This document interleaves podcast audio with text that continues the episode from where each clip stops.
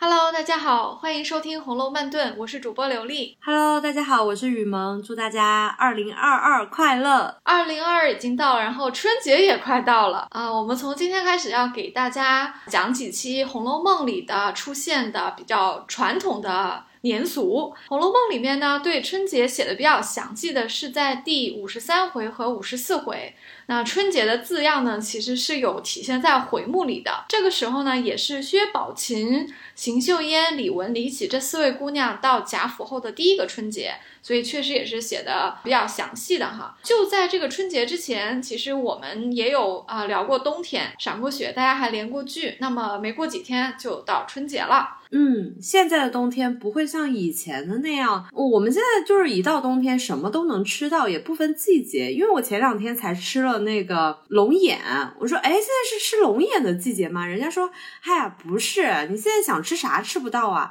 那个时候可不像现在这样，就一定要吃应季节的食物。那我们今天就聊一下年货吧。聊年货感觉特别幸福啊，感觉自己一会儿就要报菜名一样了。现在是过年和平时吃的是几乎没有什么区别啊。我又是八零后，在我比较小的时候过过苦日子。对，一方面是过过苦日子，另一方面那个时候条件没有很好，然后南方的菜也不是特别能够运到北方。我记得春节的时候吃不到太多的蔬菜，像黄瓜这些就特别的，最常见的其实就是大白菜了。哦，你们是不是就是白菜土豆然后囤特别多啊？那也没有那么惨。因为我老家是江苏嘛，基本上还是在中国的南北分界的地方，而且我是在江苏连云港，是靠海的，所以我们的过年的这个年货里面呢，会有非常多的是海鲜。其实海鲜挺容易保存的，尤其是像那些咸的鱼干啊什么的。对，咸的鱼干也会有，但其实我们连云港是一个鱼米之乡，所以我们不是特别多的吃腌或香肠腊肉，其实我们都不太吃，因为这些是为了保存不得已而为之嘛。那连云港其实我们还是吃挺多鲜的海鲜的，当然也有一些冰的，比如说我记得小时候记得特别清楚，就是我爸爸妈妈的单位会发那个冻带鱼，带鱼肯定是要冰的，因为捞起来的时候它就已经死了嘛。我父母也会去买很多的就是鲫鱼，我们就用来烧汤的那个鲫鱼，他们会买很多，然后用一个澡盆养起来，可能隔几天或者家里来客人的时候就捞出几条来那个杀一下，可能可以吃到呃正月十五吧。那整个四川呢跟你就特别反过来，因为我们那边都是吃熏肉、腊肉、香肠之类的，因为我们那边特别湿冷，所以你可以保存这些食物，就不会像广东那样就很少做香肠。我记得我在农村的时候，我爷爷就去砍那个松柏树，诶，是叫松柏树吗？反正就是砍了一种树，然后可以用一个罩子然后罩起来，用那个烟熏那些香肠腊肉什么的。那个时候就特别有过年的那个氛围啊。是不是香肠或者腊肉里面也会带上就是烧树木的这种清香味啊？哦，对对对，是的。就还挺怀念那个时候的，因为现在你随时随地都可以吃到香肠。而且我过年的时候我最开心的一件事情就是可以吃糖，因为小时候嘛爸妈都不给你吃糖，过年能吃到很很多糖，还有瓜子儿啊、花生啊什么的。哦，你看我们聊了这么多啊，我觉得可以总结一下，就是幸福是什么？幸福就是你不要什么都得到，你要有一点点渴求，然后你得到的时候，你才会觉得特别的幸福。你说像贾府这样的大家族，他们按理说想吃任何东西也是可以随时吃到的吧？他们有年货的这种比较稀奇的玩意儿送上来吗？会比平时更稀奇咯。我相信他们的日常的这些供给啊，肯定是可以从市面上去购买的，过年的东西呢也是可以去买来的。但是贾府有一个比较特别的地方，就是他们因为是军工出身啊、呃，那皇帝是赏赐了他们的很多田地的。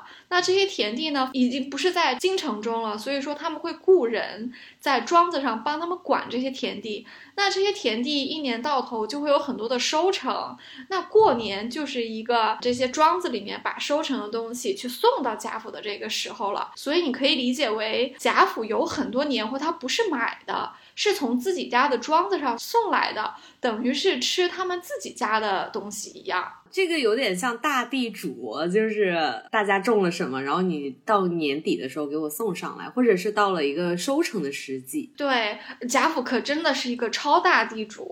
呃，我们看一看他们的单子就知道他们家的规模了。第五十三回的时候，花了一个非常大的篇幅去描写贾家的庄子上给送来的这个礼单子。这个描写呢是写的是宁国府，荣国府应该也有类似的这个庄子，而且据后文的描述呢，荣国府庄子的面积啊比宁国府还要大，所以他们交上来的东西应该还要多。那我们先来看一看这个宁国府的这个礼单子啊，庄头呢叫乌庄头，叫乌进相，然后应该是一个管理他们的村庄的一个地主，下面的叫什么？就是大管家。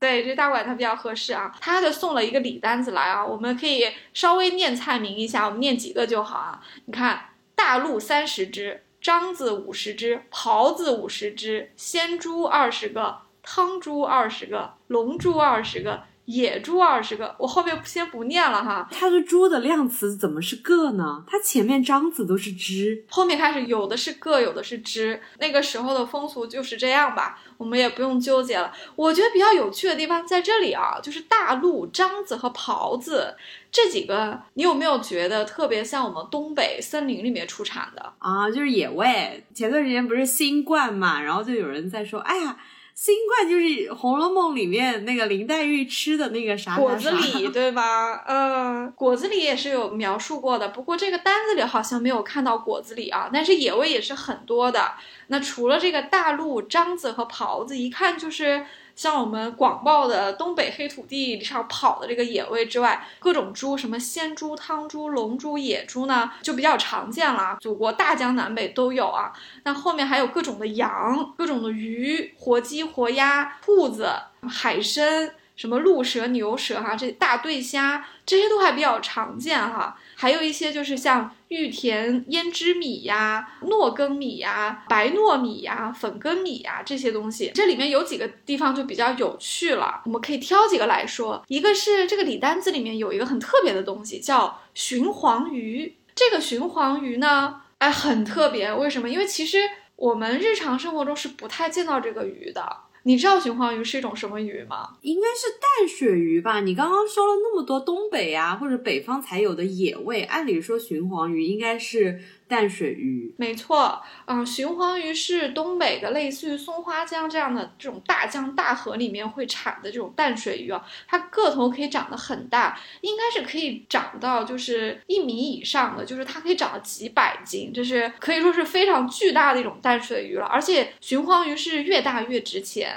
这个里面呢，不同的版本有一些不一样的讲法，有的说是两个，如果是两个的话，那这鱼肯定得很大，对不对？因为你好意思孝敬贾府就两条鱼嘛，这什么鱼只给两条啊？呃，那就是非常大的哈。还有的版本说是二十个，那可能就没有那么大了，因为越大越珍贵嘛。也有版本说是两百个，那我们就不管它了。总之呢，鲟黄鱼一定是一个很难得，而且老百姓家是不太可能吃得到的一种珍贵的东北的一种名鱼啊。还有一个也是很有趣的物产啊，是我们前面其实聊过的，就是这个玉田胭脂米。呃，雨萌，你有没有记得它出现在什么地方？我考你一下，应该是刘姥姥的那个礼物里面吧。她不是第二次进大观园的时候，大家送了她很多东西，里面就有米，还有我们前面在《红楼慢炖》里面提到的《红楼梦》里面大家都吃什么粥，嗯，里面提到的一些米都有。没错。这个玉田胭脂米呢，至少出现过两次，一个就是刘姥姥走的时候，贾府给她的礼物里面是有玉田胭脂米的，还有呢是比较后面的时候，贾家的经济情况已经不太好了，只有老太太可以吃，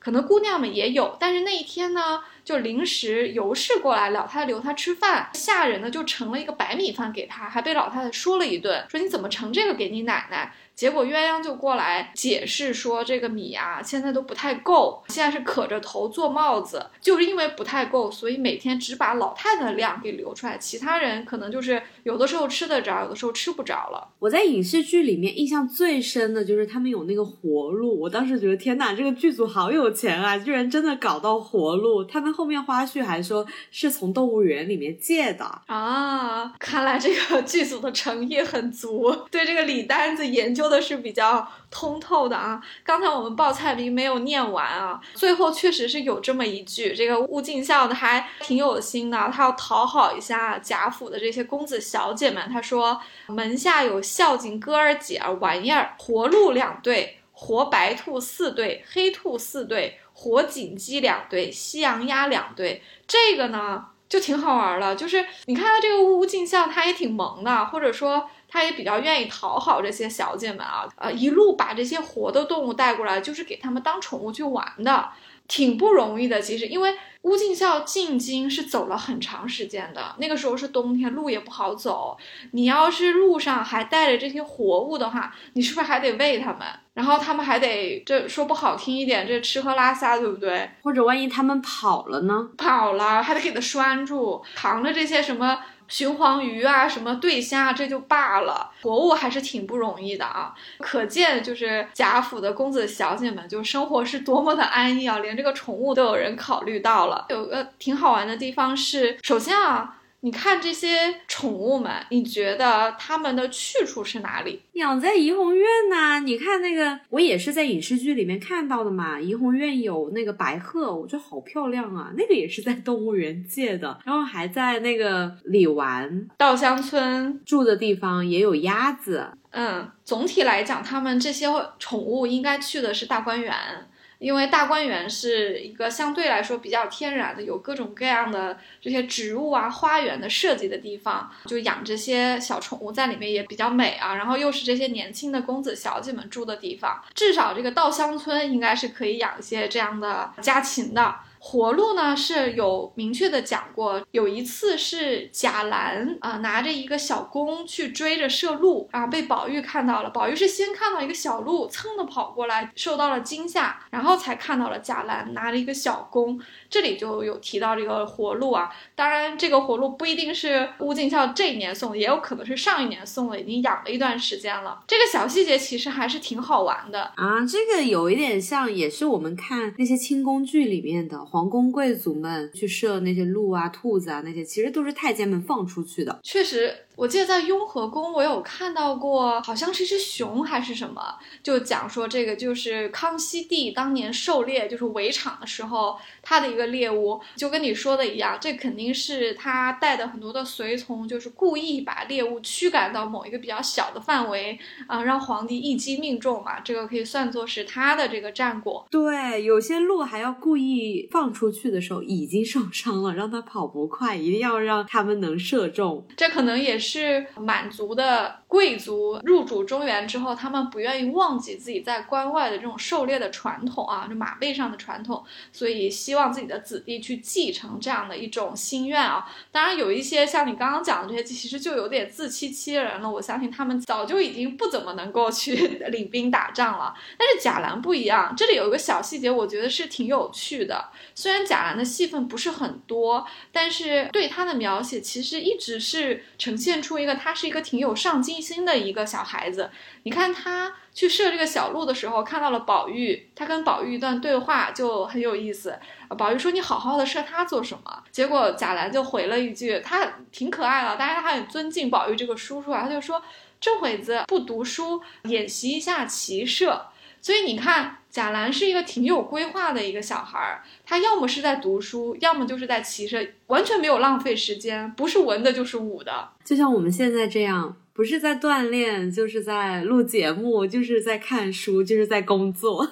对对对，我们两个也是很努力的，也是很上进的。但是相比之下，你看宝玉这就是游手好闲，在这里这里逛逛，那里逛逛，拜拜施舍，跟姑娘们聊聊天。对，没错。说完这个活路啊，这个西洋鸭我们也可以小小的掰扯一下啊。西洋鸭应该在书中还是比较常见的，记不记得这个老太太因为特别喜欢宝琴，就给了她一件大衣叫敷叶裘，那个鸭子就是鸭子毛。对，敷叶裘就是史湘云就说的比较嘴快啊，他说这个就是野鸭子头上的毛做的。那这个野鸭子其实应该就是绿头鸭，我不知道是不是这个西洋鸭啊，但是应该是差不多的。这个乌进孝可能是给贾府送过这种鸭子，当然傅夜球肯定不是他送来的鸭子做的，因为是送不了这么多，但是是同一个东西。其实还出现过一次，就是有一次下雨，怡红院的丫头们也特别喜欢玩，他们就把呃院子里的水沟给堵住，让水积出来不会流到外面去，这水不就越积越多嘛。然后他们就把院子里的这些绿头鸭啊还有鸳鸯啊都给它放出来，在这个水里面玩。然后他们也很聪明啊，他们把这鸭子的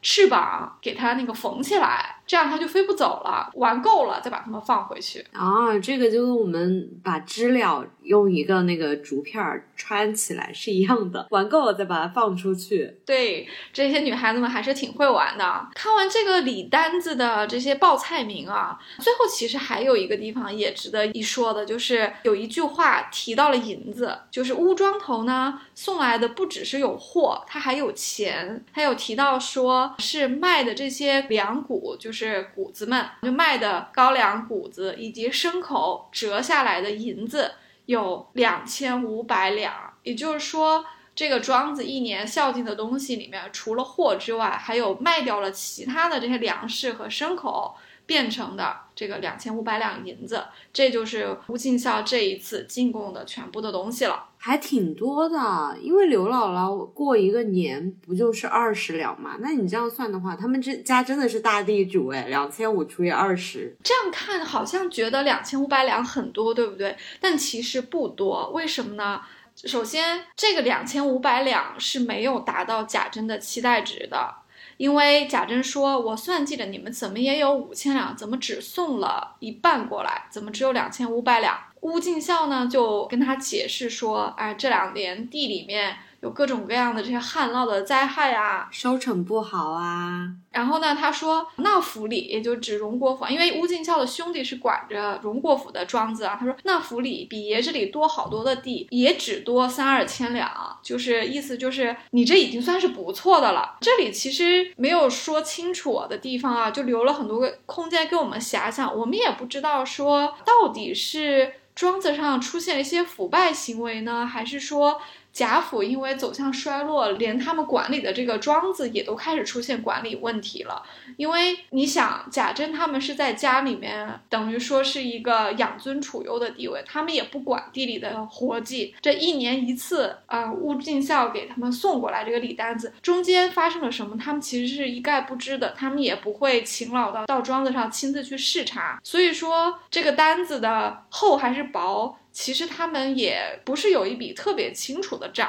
哦，我在这里我还是要 Q 那个大宅门那部电视剧了，因为里面也有一个像乌进孝这样角色的一个大管家，当时那个主角白锦旗也是要修一个园子，我忘了具体的数字，就是类似于这个园子假如说他一共要修要花一百块，但是他却给他报了一万块这个数字。就是像这样大的宅门里面，或者是像贾府这么大的一个深宅大院，他就已经从管家上面就已经烂到底了。就比如说哦，他今年收成可能一共有一万两，但是他报上去一下子折个半儿，就是管家在外面置办田地，然后甚至是纳了小妾，或者是买了很多屋子都是有可能的。因为大宅门的那个电视剧里面发生的事情是那个导演自己家族里面真实的事件嘛，所以像贾府这样对照的来看的话，贾府肯定也有这样的情况的。没错，以前就有先例了，我们之前有聊过贾云去游说凤姐得到了一个种树的差事，凤姐是批了他两百两银子的，这两百两银子里面贾云其实真正花在种树上的钱只有五十两，剩下的钱他就还了倪二，因为他问他借钱去买冰片和麝香，再剩下的钱他就拿回去跟他的寡母去过日子去了。贾云可能还是一个腐败的没有那么厉害的一个后生，但是长此以往说不定他会变成那个样子。这个我不是很同意啊，因为其实贾云的整个人设在后面其实变化不是很大，他相对是比较正面的人物。但是有一个人物我们等一下可以讲一下，就有点符合你刚刚说的，就是有腐败的机会在前他就抓住了，我们一会儿来聊他。我想继续来说一下这个两千五百两银子为什么不多，为什么贾珍会感到失望啊、呃？我们要用贾府的这个维度来看啊，盖大观园的时候又花了很多钱，其中有一项提到说他们让贾强等人去苏州去买小戏子是花了三万两的。那你想这个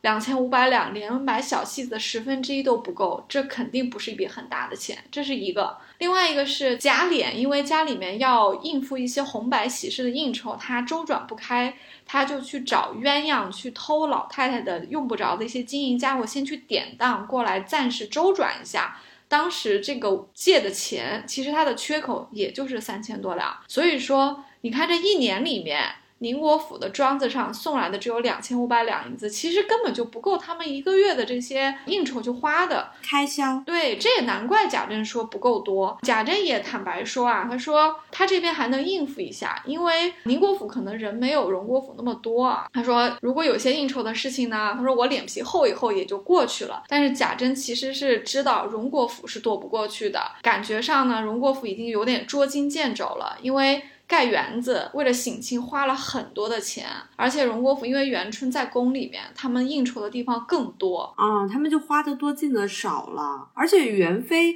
像皇宫里面赏的银子都是不能用的，得把它供起来，没错。而且像元妃赏的那些东西也不能变卖嘛。是的，这是一方面啊。另一方面就是首先元妃在宫中逢年过节他们要给元妃送礼的，文中提到过好多次，要给娘娘准备什么端阳节的礼呀、啊，什么这些东西，那首先就要给他筹备东西，还要打点他身边的这些太监。文中有提到过好几个太监，其中就有一个很明确的一个好像是叫夏太监，来贾府问王熙凤要过东西，而且他买房子缺钱都是直接向凤姐去张口的。这些打点的钱呢，其实都是要打碎了牙齿往肚子里吞的，你又不能跟外面人讲。那你说家里出了这么一个皇妃，究竟是好事还是坏事呢？对贾府的人来说啊，这个应该是一个排场或者说是面子大过实际效用的一个东西了。像你刚刚讲的元春赏的那些东西，如果是古玩类的你是不能卖的，因为是宫中出来的，就算是你可以在市场卖点钱，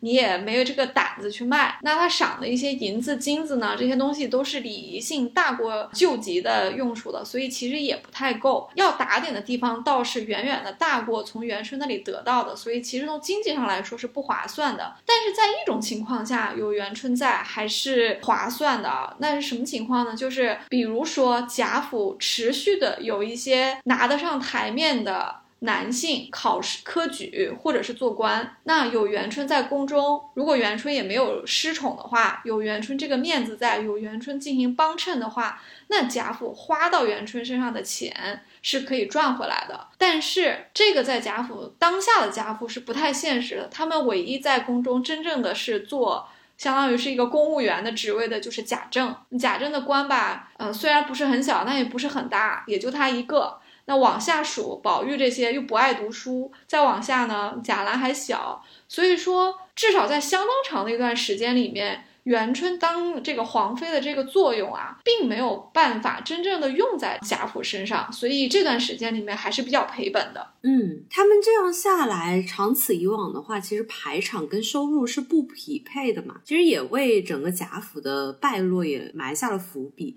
后文不是连黛玉都跟宝玉聊起了家里的账目问题，像黛玉这么不食人间烟火的都开始说，哎，我都算了一下，家里经常都是进的少出的多，这以后可怎么办呀？结果宝玉当时还说，你管那些做什么，反正又挨不着咱们，反正又少不了我们两个的。是的，林黛玉还是很聪明的，虽然她不食人间烟火，但是她呢是属于知世故而不世故，也就是说她对于家里的这些金钱啊账目啊这些事情，她是不为也而非不能也，所以她其实是算得过这个账来的。她跟宝玉说的时候是用了一个词，他说避至后手不接，你看林黛玉说的很委婉啊，但是这个意思已经很明显了。可是宝玉呢就听懂了却也没有听进去，他就非要说啊，再怎么样也短不了咱们两个的，所以林黛玉就不说话了。林黛玉都不说话，其实就等于是给宝玉一个大白眼。黛玉心里想，我无语。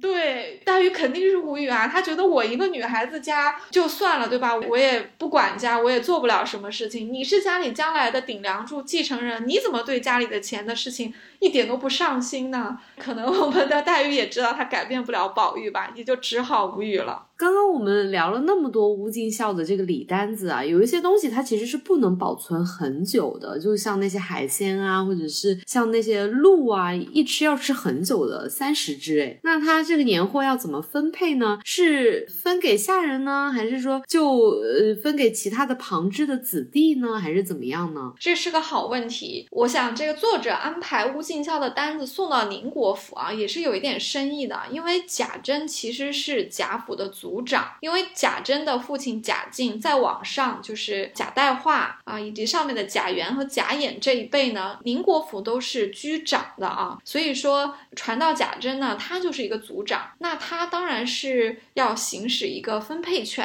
啊，他怎么行使呢？这里我们其实可以看出一点点，贾珍作为族长呢，他也不是一个完全没有能力或者说没有原则的人啊，他分配的时候也还挺有模有样的。他第一是留出了一个祭祖的份额，因为毕竟贾府是一个贵族家庭，他们是需要去讲礼义的啊，过年前是有祭祖祭宗祠的这么一个习俗的，所以一定要把嗯地里产出来的这些物产呢，头一份要留给祖宗啊，这是他要先留出来的。第二个呢，是找了一些呢，可能也是挑出来一些比较好的，是找人去送给了荣国府，主要是送给贾母的。这个是体现出什么呢？其实荣国府自己也有庄子上嘛，那荣国府人家也有这个物产，那为什么你贾珍还要去送呢？这个就体现出来敬老，因为从辈分上来说，这宁荣两府里面辈分最高的其实就是贾母，因为她是贾代善的遗孀嘛，对贾珍来说是她的祖母这个级别的啊，所以她作为一个后辈，她是要去送给贾母的，这也是非常基本的贵族的礼仪啊，这是孝道了，应该这么说。第三个呢，是她要分给一些家里的没有工作没有收入的一些旁支子弟，当然大部分肯定是她宁国府要自己留着，因为宁国府那么多人，他们自己要吃。我们刚刚说的这三部分是在他自用之外的一个分布。那分给这个旁支子弟的时候是有一个小插曲的，这里我就想到你刚刚提到说如果有腐败的机会，贾云会不会去腐败？我觉得是不会的啊，这个不太符合贾云的人设，但有一个人会，这个人就在这里就露面了啊。啊，就是贾芹是不是？对，你猜对了，就是贾芹。首先我们看一看这个贾珍要分这些东西的时候，他应该是派人去通知的，他是去通知那些没有工作收入的这种旁支子弟，因为他们可能生活也不是很容易，因为既然贾云也都需要去游说凤姐拿到一些职位，那家里也挺艰难的，那可能像他这样的子弟还挺多的。那作为贾珍这个族长呢，他分一些给这些子弟们，这是应该的，这也是大家族的一种分配制度。呃，那有一个人就没有叫他，他就主动来领了，就是贾芹。他跑过来的时候呢，就被贾珍劈头盖脸的棒喝了一顿，因为贾珍觉得说你太没脸了，这个东西是分给没有工作的这些小兄弟们的，你得了这么多好处，你还过来，你还有脸来拿。这个就跟我们现在超市发东西一样，免费的东西不管是谁都来拿，都不是说只给需要的人，有的人就是想的，哎，不要白不要，东西嘛大家都不嫌多。对，贾芹在这里的行为可能有点像是经济条件特别好的人还要去领救济粮一样，你说这个那人家能不给你一个白眼吗？对不对？贾芹其实是有一个肥差的啊，因为建大观园的时候是有养了一些尼姑和道士的，那他们是养在自己的家庙里面的。元春省亲之后，这些尼姑道士是没有被遣散的，在自己的家庙里面是每个月有一些粮米给他们的，以备元春偶尔出宫的时候用。这个事情是委托贾芹去办理的，那么到他手里面这些钱肯定是要克扣一层的，就这是一个整个贾府里面不成文的一个采购上的腐败，是很常见的。那贾芹就已经有这样的一个腐败行为，而且大家都是知道他在外面养这个老婆小子的，那个名声也不是很好。那这次分东西的时候他还过来领，嗯，被贾珍就训斥了一顿，这也是他活该。从贾琴的这个反应来看啊，我们有很大的理由推测，他就是乔姐判词里的这个狠救奸凶的人选。在草字辈的贾府的男性里面，没有一个人在前文里面有过像他这样的恶劣的行径的，所以如果他不是狠救奸凶的人选的话，我们就实在想不出其他人了。对，我觉得他还蛮贪得无厌的，像他这样的蛀虫呢，或者是说一些游手好闲然后又只知道拿好处的这种贾府的子弟呢，也是这个大厦将倾中一个小小的力量吧。我们也可以说大厦将倾没有一丝雪花是无辜的。嗯，我们刚刚有提到说年货怎么分配，第一点是留出祭祖的份额嘛，那下回我们可以讨论一下祭宗祠这件事情。放到现在来说，其实大家很少会祭宗祠了，因为有一些人的族谱啊都已经丢失了，或者是我们很多人换城市啊，或者是逐渐的兄弟姐妹变少了呀，就已经没有这个习俗了，可以聊一下这个。没错，我们下回就来聊祭宗祠，因为贾府是一个大家庭，然后他们是已经好几代都居住在一起，然后他们也是因为这个军功然后被封了爵，才建了这个荣宁二府啊，所以说他们是有一个非常庄严的这么一个宗祠的存在的，所以逢年过节是要去祭宗祠。那这一次的祭宗祠呢，也是全文中一次比较详细的一个描写，而且它是比较大型的仪式，是一个比较大型的仪式，没错，而且它是借用了一个很讨人喜欢的一个人物的视角啊，就是薛宝琴，所以这一回也是挺有意思的。那我们就下期再聊吧。嗯，好的，那祝大家